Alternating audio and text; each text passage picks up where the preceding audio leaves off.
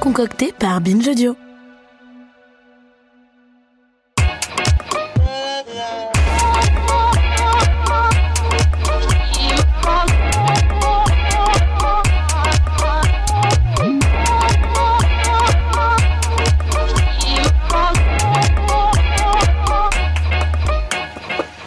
Bonjour Rokaya. Bonjour Grace. Bienvenue dans ce nouvel épisode de Kif Taras, le podcast qui saute à pieds joints dans les questions raciales. Et comme vous le savez, nous parlons sans complexe ici euh, d'arabes, d'asiatiques, de roms, de noirs, de blancs, de musulmans, de juifs. Et dans le dictionnaire Le Robert, le verbe illustrer est défini en vieux français comme l'acte de rendre illustre, de donner de l'éclat ou du prestige à quelque chose ou à quelqu'un. Illustrer, c'est dans le langage courant l'acte de représenter visuellement par des images ou des dessins et donc, comme toutes les formes d'art, de refléter la société dans laquelle euh, nous vivons. Nous illustrer, nous représenter, nous refléter ou comment l'illustration est politique, c'est le thème de notre Kiftaras du jour. Et pour en parler, nous avons euh, invité Ina Hunt, qui va nous faire part de son expertise sur la question. Salut Ina Salut Bonjour Merci d'être avec nous. Avec plaisir.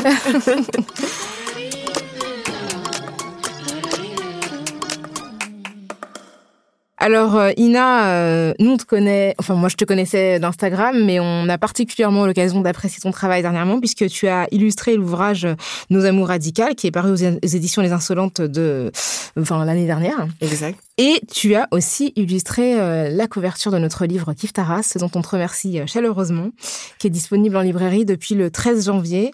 voilà, on est très très contente de te recevoir et d'avoir pu profiter de ton talent. Merci, c'est un plaisir partagé d'avoir travaillé dessus. C'est euh, c'est un bah j'écoute votre podcast depuis un petit moment déjà donc euh, c'est aussi un honneur partagé quoi de travailler dessus. Merci beaucoup. Merci. Et euh, donc sur Instagram, tu étais connue sous le nom La Cerise électrique et aussi sous le nom Ina Hunt. Et tu es illustratrice, graphiste et aussi tu es artiviste. Tu vas nous expliquer plus tard ce que ça veut dire. Et nous dans Kiftaras, on a un petit rituel, c'est qu'on demande à nos invités si ils ou elle euh, se, situe sur le plan racial et si oui, comment? Par exemple, euh, Rokaya est perçue comme une femme noire et moi comme une femme est-asiatique. Est-ce que toi, Ina, c'est une question que tu t'es posée et euh, dans quelle mesure? Oui, alors effectivement, c'est une question qui, enfin, c'est une réponse qui s'est présentée à moi quand je suis arrivée en France parce que je suis née à Lomé, au Togo. J'y ai passé mon enfance, donc là, effectivement, je voyais, enfin, tout le monde était noir. Enfin, la plupart des personnes étaient noires et il y avait quelques personnes blanches qui qui euh, qui nous qui nous tapaient à nos yeux d'enfants et et on avait une petite chanson euh, qui accompagnait. Mais euh, voilà. Et et quand je suis arrivée en France à l'âge de 9 ans, c'est là où effectivement j'ai pris. bah, les rôles se sont inversés. Je faisais partie des des minorités et et les questions raciales se sont présentées de manière plus ou moins violente en fonction des expériences. Donc oui, je m'identifie comme noire et afropéenne euh, parce que j'ai vraiment, euh, euh, je considère vraiment avoir ces deux cultures-là, africaines et européennes. Est-ce qu'il y a un moment, pardon, dans ta vie, enfin si, bah, du coup, ça, j'imagine que c'est ton arrivée en France, mais est-ce qu'il y a un événement déclencheur dont tu te souviens particulièrement?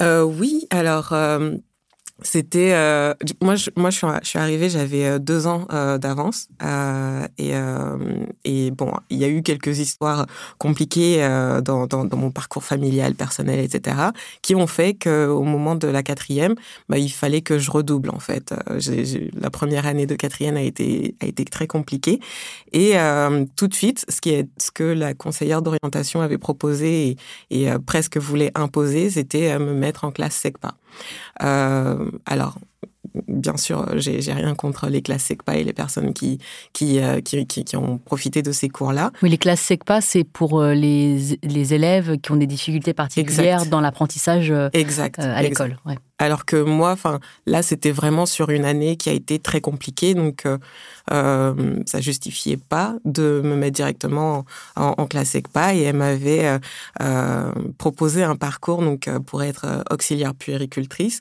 Donc c'était vraiment tout tracé pour elle.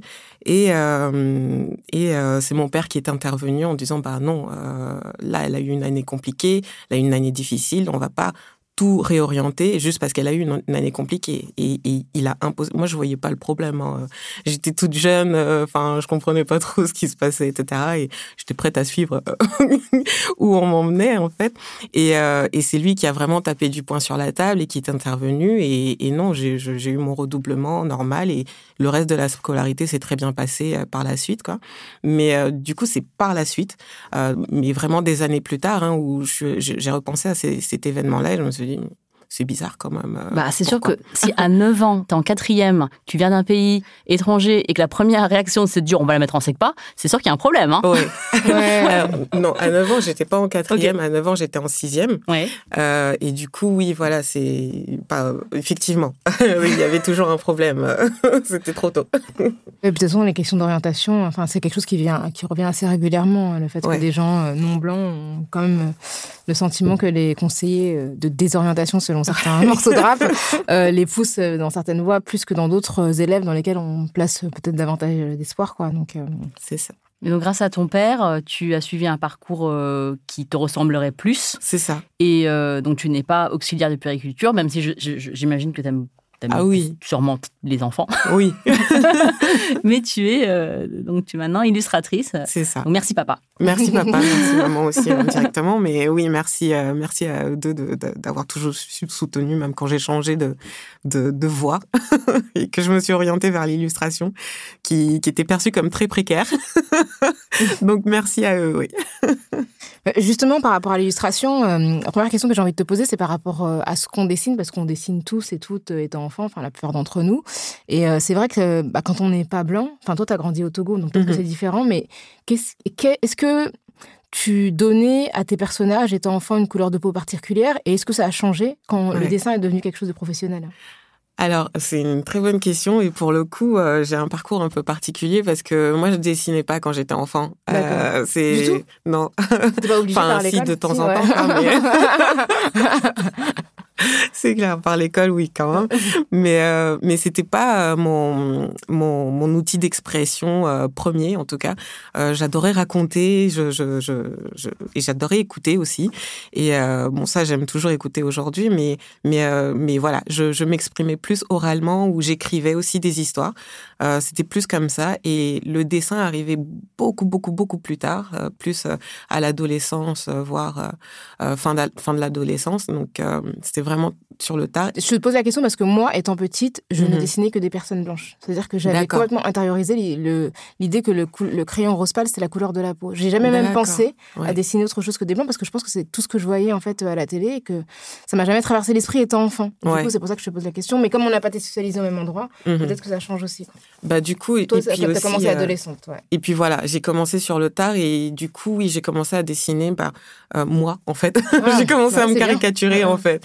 Donc euh, tout de suite avec. Euh, alors, pas tout de suite avec la couleur de peau, c'était plus euh, du trait noir, vide en fait, sans couleur, hein, du tout. Et par la suite, effectivement, j'ai rajouté la couleur de peau, ma couleur de peau noire. Et petit à petit, j'ai évolué vers d'autres couleurs, une palette, j'ai expérimenté une, une palette variée. Euh, du coup, dans ton travail d'illustratrice, euh, pour faire suite à cette question-là, dans, quelle mesure tu as été confrontée aux déformations qui sont imputables au racisme et du miroir déformant euh, de la question raciale sur les personnes noires et non blanches?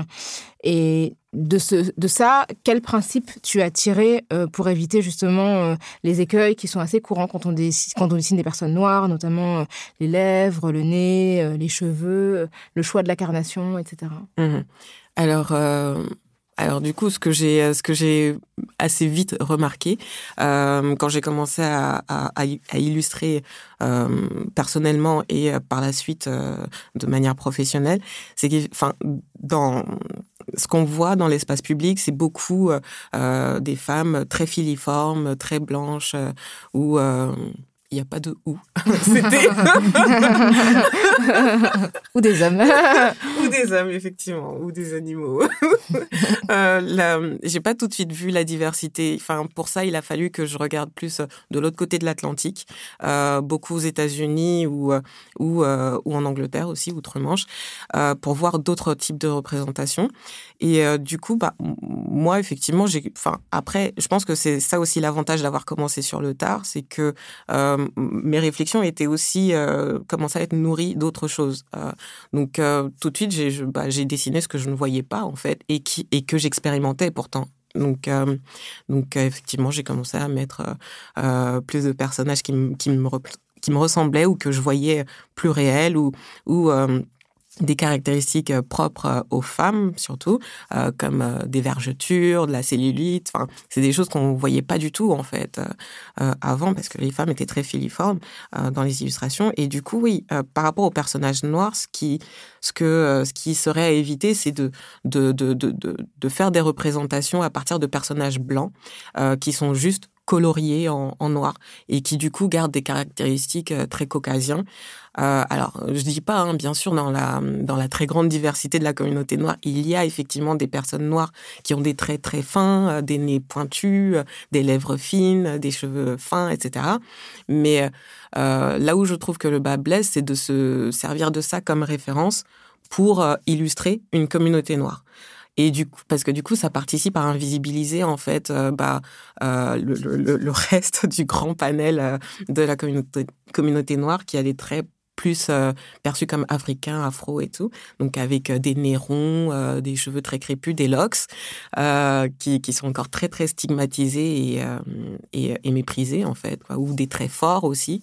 après, au-delà du physique, je trouve que c'est important aussi d'éviter de tomber dans des stéréotypes du genre euh, euh des femmes noires euh, avec des grosses fesses tout de suite, alors que non, pas spécialement. Oui, il y en a, mais c'est pas tout le monde. ou euh, ou des attitudes aussi, sortir du physique et poser des personnages noirs, des femmes noires par exemple, euh, tout de suite en posture euh, agressive, alors que oui, bien sûr, euh, tout le monde exprime de la colère, mais pourquoi systématiquement mettre des femmes noires agressives ou, ou ultra joyeuses ou, ou invincibles aussi, genre c'est du titane, quoi. elles sont super fortes, vraiment invincibles. Et, et, tout ça, en fait, pour moi, ça participe à, nier l'identité de, de, bah, de, des, des personnes noires en fait le genre euh, si si si elles sont invincibles euh, bah c'est pas normal qu'elles se plaignent ou qu'elles aient mal ou qu'elles euh, qu'elles veuillent se soigner ou qu'elles veulent se reposer ou prendre du temps pour apprécier les belles choses aussi quoi donc pour moi, voilà, ça fait partie des, des, des, choses à prendre en compte quand on illustre des personnages noirs, mais pas que noirs. Hein, au final, ça vaut pour tout le monde. Euh. Parce que euh, c'est vrai que tu parles des, de la manière dont on peut euh, juste utiliser des caractéristiques qui sont largement, plus largement partagées par des, des corps blancs pour juste poser une couleur de peau et, faire et en faire des personnages noirs. Mais moi, ce que j'ai surtout observé, c'est le contraire, c'est-à-dire qu'on va exagérer des caractéristiques qu'on prête au noir, donc voir des grosses bouches rouges. Enfin, ça, il n'y a pas longtemps, je relisais les Dragon Ball de l'époque et c'est vrai qu'il y a des, enfin, les personnages noirs, c'est souvent des énormes bouches rouges, rondes, qui sont même pas très très bien mm. dessiné. Donc euh, c'est des choses qu'on voit énormément, ou des gros yeux ronds, euh, des choses comme ça. Donc toi, dans un contexte où ces représentations restent quand même euh, assez, assez, comment dire présentes, en fait, assez fortement présentes et assez nombreuses. Est-ce que c'est quelque chose dont tu avais conscience? Est-ce que c'est quelque chose que tu as essayé de déjouer ou tu n'en as pas du tout tenu compte, tenu compte? Tu t'es juste concentré sur ta propre perception? Alors un peu des deux, euh, bien sûr. Enfin, c'est impossible de passer à côté de ça, effectivement. Hein, c'est et euh, parce que c'est insultant aussi et, et c'est dénigrant. Donc euh, oui, j'en ai tenu compte. Et après, euh, je, je, suis passée aussi à côté parce que je voulais pas. Euh, après, je pense que c'est dans ma personnalité où je voulais juste raconter aussi bah, les expériences qui m'entouraient et celles que je vivais aussi. Donc euh, du coup, oui, je vais proposer, je vais plus proposer directement euh, autre chose et qui du coup va participer à lutter contre ça que d'aller en frontal euh, pour lui. Enfin, je préfère plus mettre mon énergie comme ça, quoi. Moi, je je trouve que ce que tu dis par rapport à ton travail d'illustratrice, ça me rappelle des réflexions que moi j'ai, par exemple, quand je crée des personnages ou dans la fiction. C'est-à-dire que lorsqu'on vit dans euh, une société où euh, on, a, on est euh, en contact avec des stéréotypes souvent négatifs qui sont liés à notre, nos communautés, eh bien, on, moi, quand je crée des personnages, je me dis soit je vais perpétuer le cliché, ou bien alors j'ai l'impression de prendre une personne qui n'a rien à voir et d'en faire un espèce d'exemple qui va représenter une exception en fait. Et donc en fait, je suis souvent tiraillée entre entre cette ces, ces réflexions. Donc c'est créer euh, lorsque tu euh, veux aussi dépasser euh, certaines attentes, ça, ça c'est un travail qui est, bah, c'est en, soi, c'est à part, quoi. Oui, complètement. Et, et donc, tu veux, tu veux ni faire une caricature, ni parler d'un cas isolé qui ne représente pas du tout le, vécu des gens. Et voilà, moi, en tout cas, c'est une question que je me pose souvent. Euh, parce que je, vis dans, cette, dans ce, monde pétri de, stéréotypes et que euh, c'est difficile de, faire des choix euh, qui seraient les tiens, en fait. Et par rapport à, la, question de, de, la, caricature, je voudrais rappeler une, polémique qui a ciblé notre Rocailla de, nationale euh, dans, euh, Le Monde en 2014, euh, qui t'a mise très mal à l'aise. Rokaya, c'est un dessin qui te représente un dessin qui te représente sous des traits proches des illustrations coloniales, donc au niveau des lèvres, du nez, du crâne, tout à fait. Enfin, c'est clairement une exagération des traits qui sont vu en fait pour désigner les personnes sous euh, sous l'ère coloniale. Et juste à côté de ton dessin, il y a un homme blanc qui est lui aussi dessiné, euh, mais lui, ses traits n'ont subi aucune déformation. Donc c'est là que c'est extrêmement euh, flagrant, c'est-à-dire que toi, tu es complètement caricaturé en fait, alors que ce n'est pas pas un dessin de caricature, hein, c'est un dessin. C'était censé nous représenter. En fait, c'était on avait participé à une conversation ensemble, je crois que c'était au Festival d'Avignon, et donc il y avait c'était la retranscription de la discussion. Même c'est Jean en qui est euh, universitaire. Et donc, on, chacun, on avait euh, au lieu de nos photos, on avait nos visages qui illustraient l'article. Et en fait, euh, le dessin, c'est, c'est, un truc de ouf. En fait, c'était vraiment une tête qui me ressemblait même pas. En fait, c'est-à-dire que la personne m'a attribué des traits qui ne sont même pas les miens. Parce que dans une caricature, bon, c'était pas censé être une caricature, mais il aurait pu exagérer mes propres traits. Mais là, il il m'a carrément plaqué sur le visage des traits qui n'avaient rien à voir avec mon visage. Et du coup, c'est vrai que c'était. Au début, en fait, j'avais, j'ai eu du mal à être sûre parce que je me suis dit, mais attends, c'est moi ou Vraiment, ça ne me ressemble pas du tout. Et, euh, et je me suis rendu compte, en fait, en regardant les, bah, des dessins de femmes euh, de l'époque coloniale, que c'était vraiment euh, très, très ressemblant. Oui, c'est-à-dire que si, mm. si vous regardez sur, enfin, si vous cherchez le, ça sur Internet, il y a d'un côté, il y a cet homme qui, on dirait, il est sorti de Tintin. Enfin, je sais pas, c'est un, un... En fait, et il y a une, une, illustration qui est sortie de l'expo coloniale de, de 1931. Moi, j'ai trouvé ça particulièrement choquant quand même parce qu'effectivement, euh, euh si, si l'idée c'est de partir sur la base d'une caricature, dans ce cas-là, effectivement, que ce soit une caricature euh, pour les deux personnages mm. et pas euh, une qui est héritée d'un imaginaire colonial parce que parce que elle est noire, quoi. Donc oui, j'ai trouvé ça très choquant. Moi, je, en tant que personne est-asiatique, j'ai souvent connu cette euh, l'illustration et les représentations des personnes est-asiatiques sous la forme de caricature, se faisant passer pour euh, bah, juste des illustrations en fait. C'est-à-dire que, euh, enfin, moi dans mon dans mon dans mon dans mon enfance, euh, je me rappelle de de Ming Li Fu, le blanchisseur chinois dans Lucky Luke, donc de, de, de, qui vient de du dessinateur belge Maurice depuis les années 50. donc c'est un c'est un c'est un personnage tout petit qui a la peau très très jaune avec des yeux fermés, c'est-à-dire qu'il a pas de c'est des traits les mains jointes, les oreilles décollées.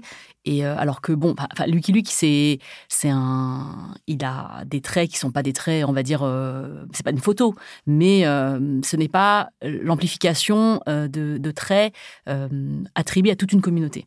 Et de la même manière, l'ami de Tintin dans dans le Lotus bleu, déjà il s'appelle Chang Chong Chen, bon, qui c'est beaucoup d'imagination.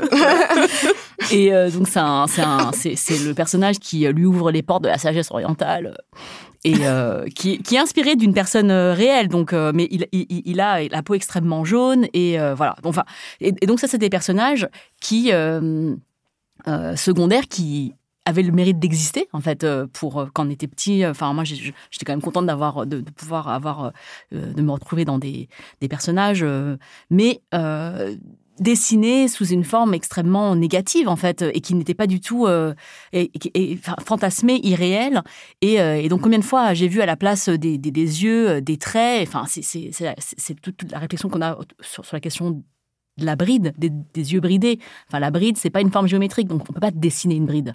Et euh, le fait de mettre des tout petits yeux, euh, enfin des, traits, je, les ai vus non, seulement dans des BD, mais aussi sur des, sur des mugs, euh, sur des assiettes, des verres, etc. Enfin, c'est quelque chose qui, qui va au-delà de juste l'univers du livre, mais euh, aussi de toutes les formes graphiques.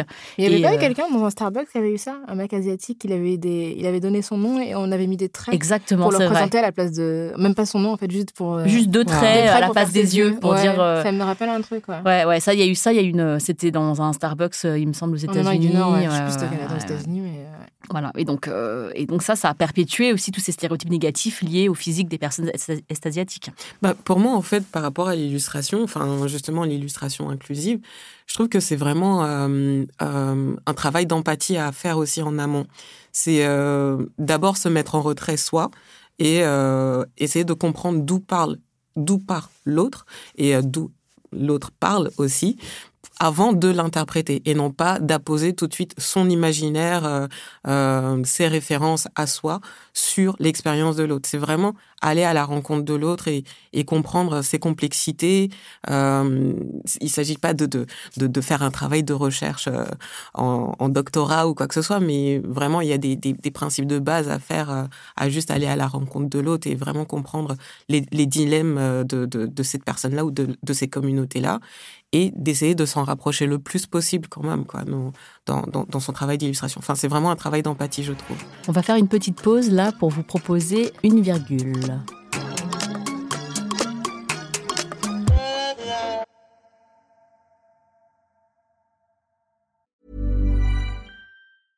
Mother's Day is around the corner. Find the perfect gift for the mom in your life with a stunning piece of jewelry from Blue Nile. From timeless pearls to dazzling gemstones, Blue Nile has something she'll adore. Need it fast? Most items can ship overnight. Plus, enjoy guaranteed free shipping and returns. Don't miss our special Mother's Day deals. Save big on the season's most beautiful trends. For a limited time, get up to 50% off by going to Bluenile.com. That's Bluenile.com. pour rebondir sur ce que tu viens de dire, Ina, moi je trouve que là tu as prononcé le mot euh, inclusif.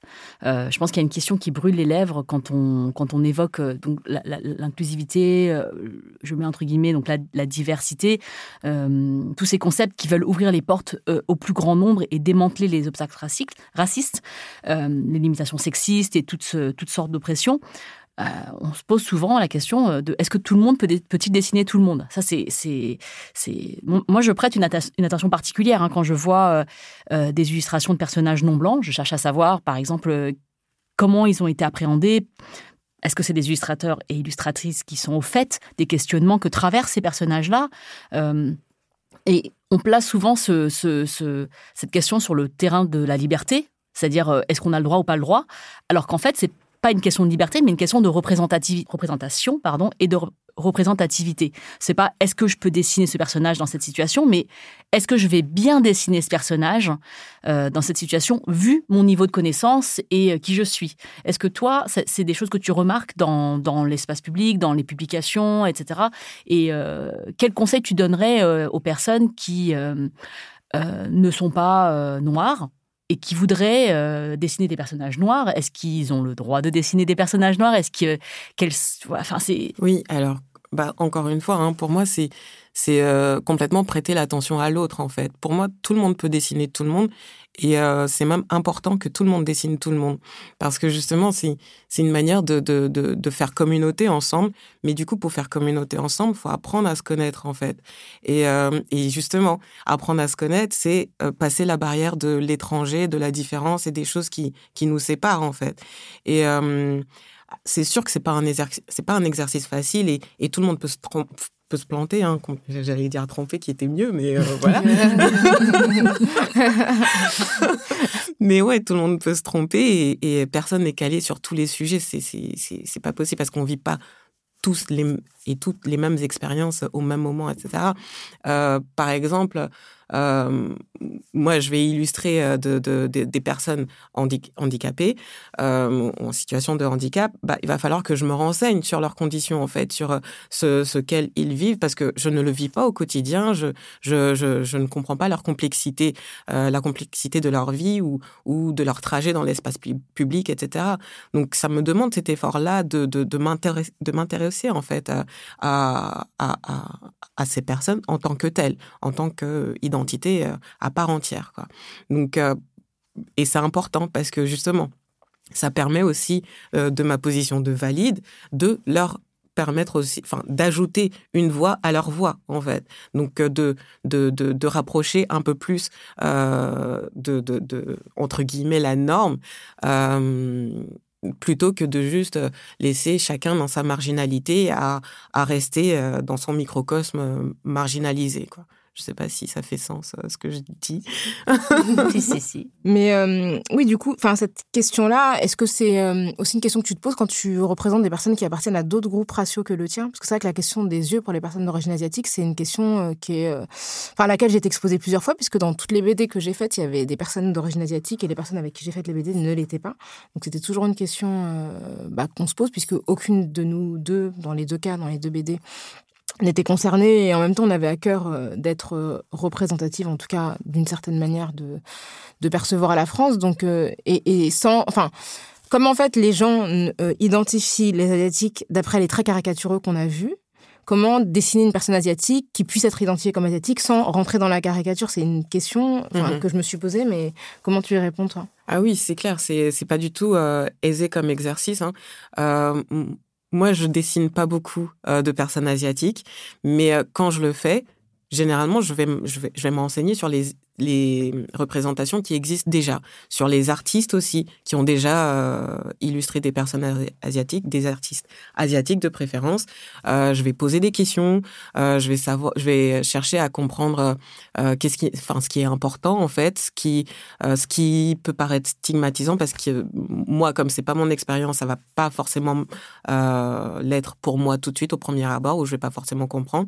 Mais justement, je me laisse la possibilité d'être dans le faux en fait en amont, en amont, euh, pour justement poser des questions et euh, paraître bête même avec euh, des questions qui peuvent sembler connes quoi, mais qui vont rajouter en fait de la réflexion à, à, à mon cheminement avant de dessiner. Donc c'est plus comme ça que je vais fonctionner. Oui, parce que quand on pose la question, on se dit toujours que c'est une privation de liberté. Dans d'autres domaines, la question s'est posée. Euh, par exemple, quand euh, le personnage de Apu dans les Simpsons, euh, qui est d'origine sud-asiatique, a été très longtemps doublé par Hank Azaria, qui est un comédien blanc. En plus, il le limitait, il le, enfin, il le doublait en imitant un accent indien qui était assez ridicule et grotesque. Et il l'a, il l'a doublé pendant 30 ans. et finalement, il a dû se retirer parce que bah, toute la génération qui avait grandi avec le mhm. stigmate qui était amplifié par le personnage d'Apu a finalement pas assez mobilisé pour dire ce que ça leur avait fait. Ou sinon, la question de la traduction, quand il a été question de traduire euh, la poétesse euh, Amanda Gorman. Mhm. qui s'est notamment euh, illustrée lors de son lorsqu'elle a déclamé son poème La colline que nous ravissons lors de l'inauguration présidentielle de Joe Biden en janvier 2020. La question de qui allait la traduire s'est posée. En France, bah, c'est Lucène de Yakusa qui a été choisie. Plusieurs lectrices euh, ont été euh, sollicités, dont moi ou encore Mrs. Root.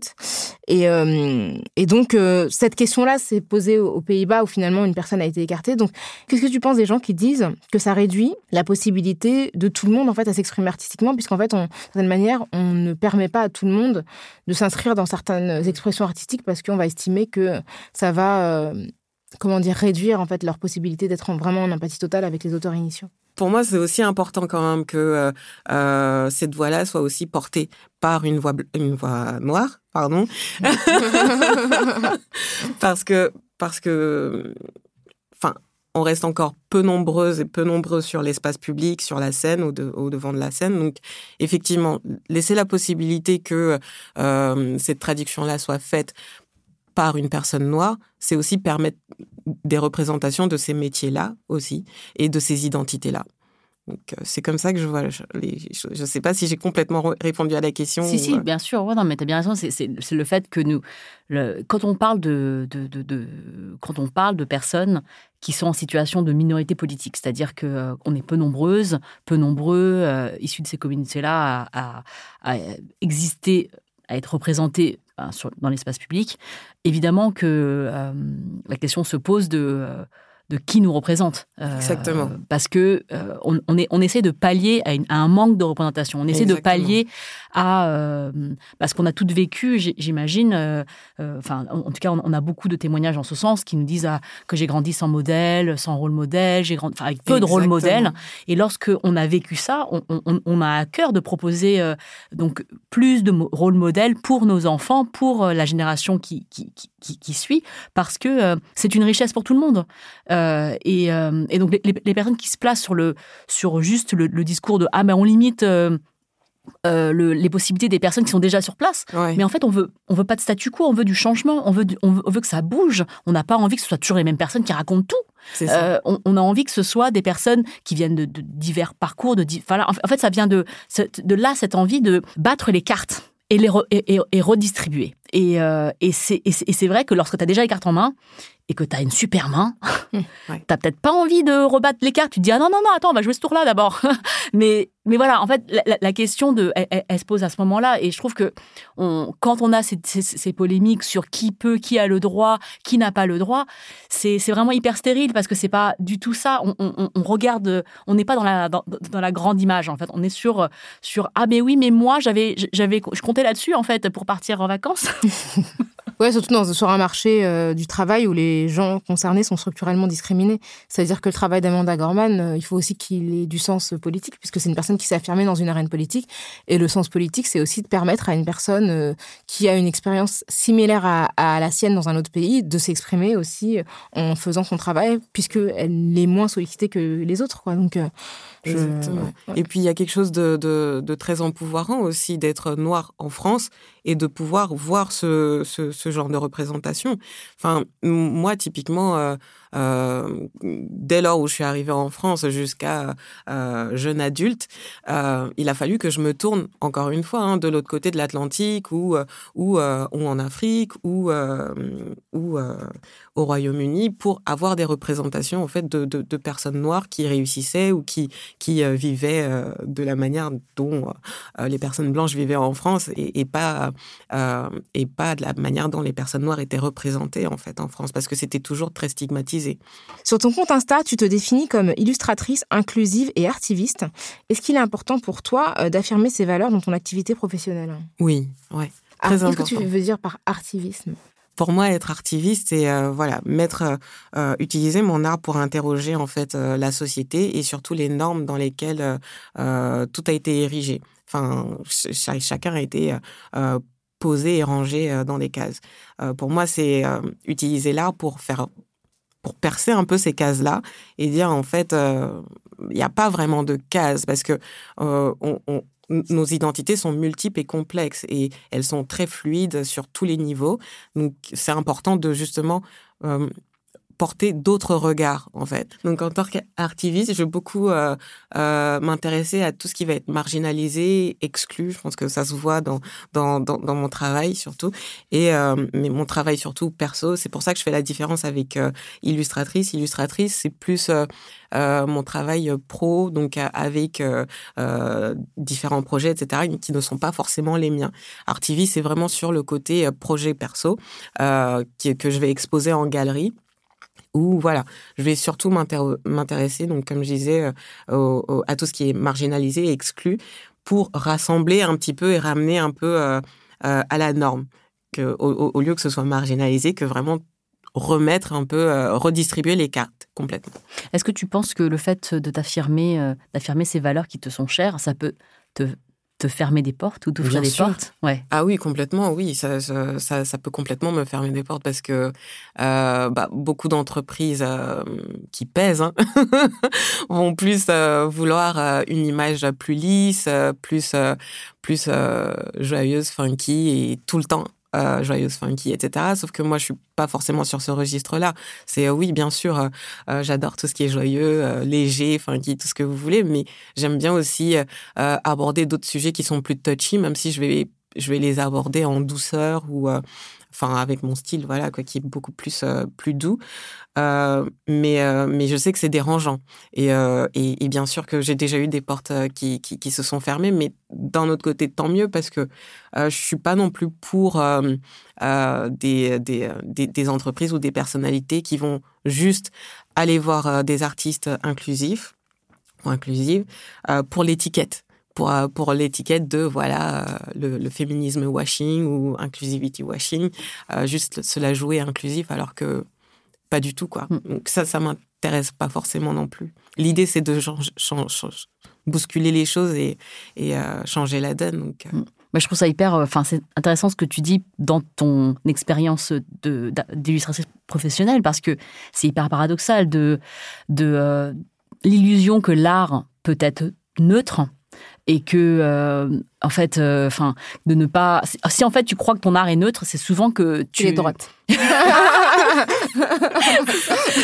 Tu peux pas être neutre ou apolitique c'est-à-dire que euh, tu es probablement tu vois baigné dans une idéologie dominante enfin et t'as pas l'impression de te détacher de, de, de, ce qui se passe ailleurs. Et c'est comme tu vois le fait que tu te dises ouvertement artiviste que tu doives te l'affirmer c'est pour moi de la même manière que tu sais, les gens qui se disent qu'ils sont pas racistes, mais ils sont pas quand même antiracistes, hein, parce qu'il faut pas mhm. pousser.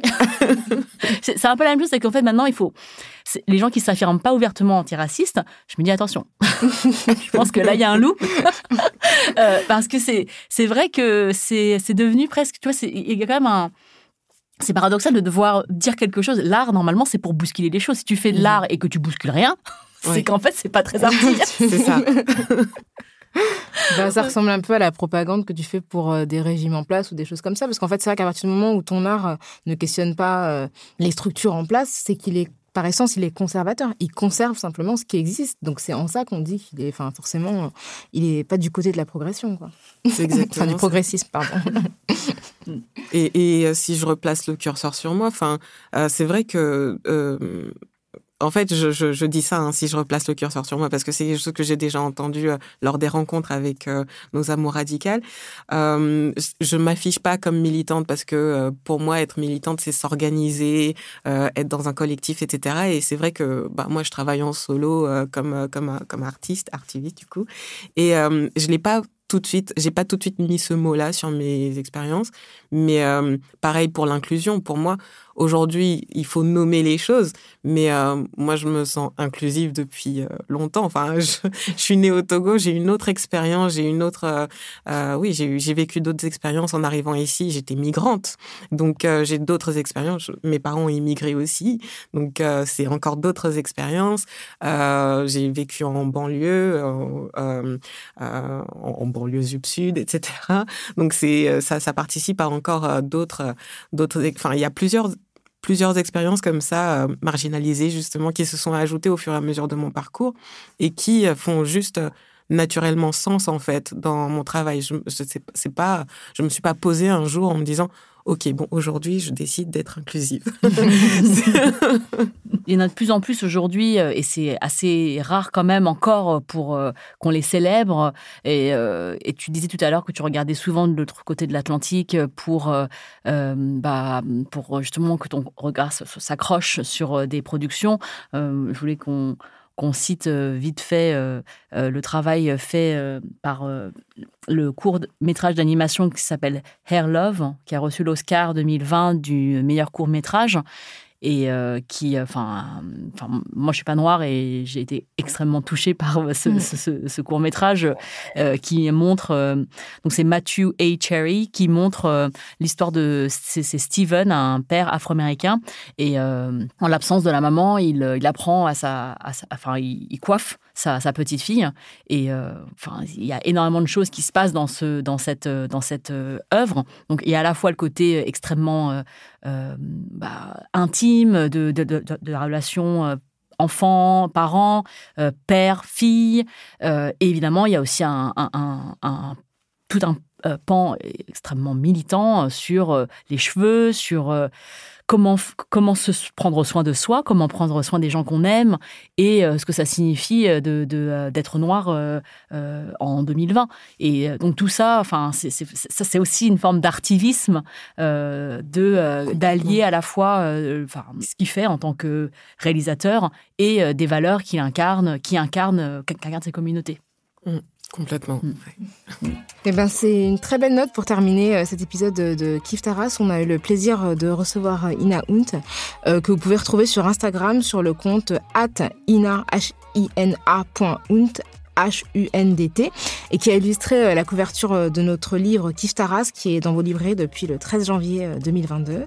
N'hésitez pas, Surtout n'hésitez pas. n'hésitez pas euh, ouais, à nous faire part de vos opinions euh, sur l'échange que nous venons euh, de nous de mener. Si vous avez peut-être des, des, illustrations qui peuvent illustrer pour faire un, une, une, répétition le propos que voilà que nous avons développé. Vous avez des expériences personnelles qui qui parlent de tout ça ou des choses que vous avez identifiées. Vous pouvez nous, nous contacter sur par mail en nous écrivant à kiftaras@binge.audio. Donc on reçoit et on lit tous les emails même si on ne répond jamais mais sachez que voilà, c'est, ils ne tombent pas euh, dans nos spams. On vraiment on reçoit tout et on les lit avec attention. On est très très heureuse, mais alors on n'est pas du tout discipliné dans les réponses.